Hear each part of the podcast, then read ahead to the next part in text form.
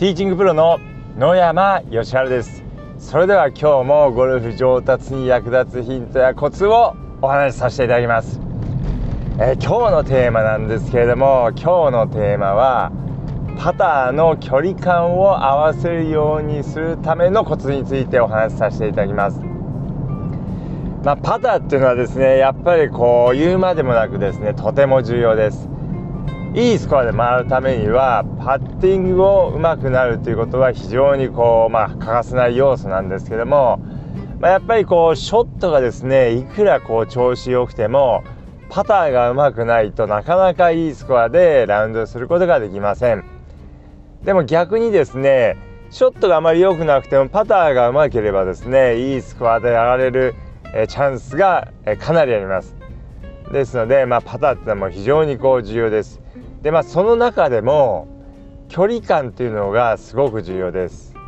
まあ、ショートパットももちろん大事なんですけども、まあ、距離感を合わせることによって あのスリーパットをかなりこう減らすことができます。ですけれども、まあ、なかなかですね距離感を合わせるのはですねこう難しい、え、ものです。ですのでじゃあどうしたら距離感を合わせられるようになるのかってことについてお話しさせていただきます。でまずですねこう、うんまあ、距離感を合わせるためには、まあ、一番最初にですねこう考えていただきたいのは、えー、振り幅ですね。まあ、どのくらい振ったらですねどのくらい転がるのかっていうのをですね掴んでいただくといいです。まあ、朝のこう練習グリーンでパターのヘッドをどれくらい振ったらですねどれくらいの振り幅で振ったらどれくらい転がるのかっていうのを掴んでいただくといいです。で例えばパターのヘッドを右足の内側から左足の内側まで振った時に、えー、どのくらいまあ、えー、何歩分転がって補足してですね、えー、で右足の外側から左足の外側まで振った時は何歩転がってでパターのヘッ右足よりもパターのヘッド1個分大きく振ってあげて、えー、フォロースルーも左足の外側よりもパターのヘッド1個分大きく振った時に何歩分転がるのか、まあ、これをですねまず3つの振り幅で掴んでみてください。でこれを測っといていただいてコースに行った時にまずボールからカップまでの距離をですね補足、まあ、何歩分あるのか測っていただいてじゃあ何歩だからじゃあ大体こっからこのまでの、えー、振り幅かなっていうこう見当をつけていただくといいです。まあ、もちろんですねグリーンには上り下りがありますのでその辺の調整も必要になります。上りだったら、えー、例えばプラス、えー、1歩分にするとかすごい下りだったらマイナス2歩分にするとかそういう調整ももちろん必要です。でまあそれでですね、まあ、大体の検討をつけていただくといいです。で次にですね、えー、まあ、ボールを打つ前の素振りなんですけれどもこう、まあ、カップの方を見ながらですねこう素振りしていただいたりするといいです。まあ、大体振り幅の検討はこうつけていただくんですけどもあのカップを見ながらこのくらいの振り幅だったらどうかなっていうのをですね球転がる球をイメージしながらですね素振りをしていただきますと、えー、距離感を出しやすくなります。どうしても素振りする時にボールのところを見てですね素振りしてしまいがちなんですけれどもカップの方を見て素振りしていただいたりすると、えー、距離感を出しやすくなります。でその時にですねこうなるべく、えー、球のこう打ち出すスピードこれをイメージしていただくといいです。このくらいの、スピードでボールをボールが打ち出せたらえー、ちょうどいいかなっていうそのスピードをですねイメージしていただきますと距離感を合わせやすくなります。であとはですねこう、まあ、意外にこう忘れがちなんですけども、まあ、芯で打つということですね。やはりあのパターもこう芯がありますので、えー、フェースの芯で打つということが非常に重要です。やっぱりこう芯で打った時と芯を外した時ではボールの転がりが変わってしまいますのでまあ、しっかりといつも芯で打てるように練習しておくってことが重要です。まあ、アイアンショットやドライバーショットだと結構こう芯で当たったかどうかっていうのはですねこう結構気になると思うんですね、まあ、気になるというかもう明らかにもうボールの球筋が変わってしまいますので、えー、気にするんですけどもパターはですね芯で打っても芯で打たなくてもですねまあ、それほど見た目に大きなですね違いはこう、うん、まあそれそこまで出ないんでどうしても芯でこうはずあ芯で打つってことにですね集中しないんですけれども、まあ、やっぱりこう芯で打った時はまあよく転がりますし芯外すとあまり転がりませんのでしっかりといつも芯で打つようにしていただくと距離感を合わせやすくなります。であとはこうまあ振り幅の他にはえー、フルスピードですね。スピードがやっぱり速かったり遅かったりしますと当然ですね。飛んだり飛ばなかったりしてしまいますのでいつも同じスピードで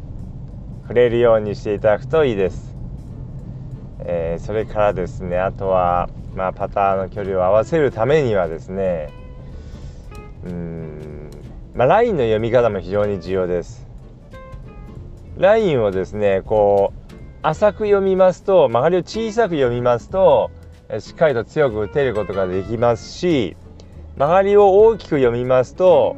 えー、あまりこう強く打ちにくくなります。ですので何ホールか回ってですね今日はどうもちょっとこう例えば、えー、ショートが多いなっていう時なんかはちょっと曲がりを小さく読んでもらうとしっかりと強く打つことができます。で逆に今日はちょっとこうオーバーが多いなっていう時なんかは曲がりをちょっとこう大きく読んでもらうとえー、あまりこう強く打ちすぎるってことがなくなってきます。ですのでこうラインの読み方というのもですね是非意識していただくといいです。それからこうライン読む時に、えーと、上り下りを読む時にこ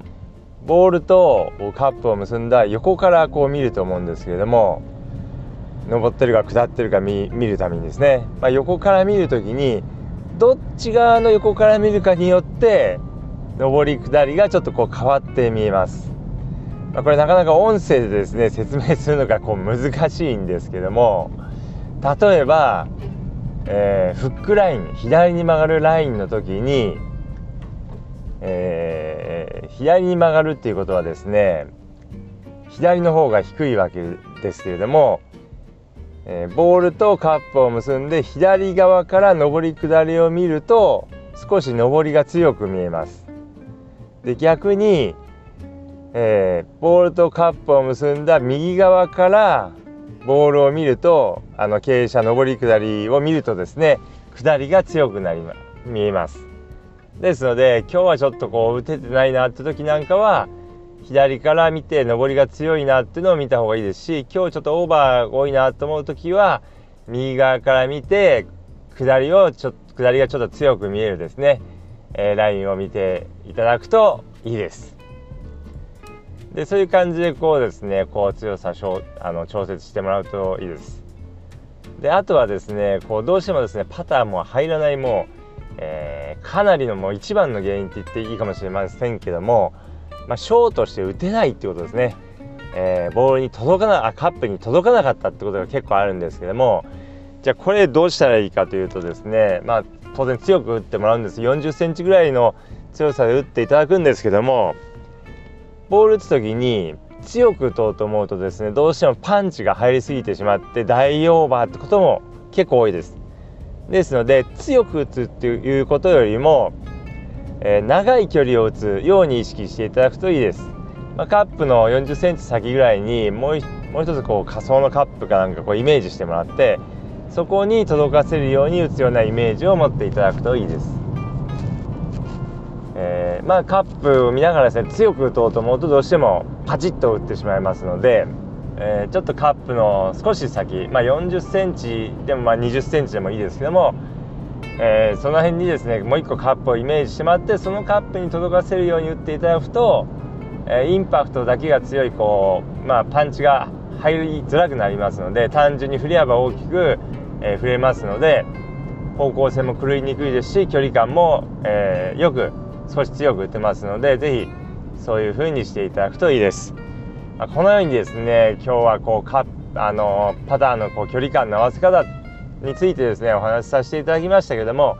まあ、ぜひですね参考にしていただいて次回のラウンドではいいスカで、えー、ラウンドするようにしてみてください。それでは今日はこの辺で失礼します。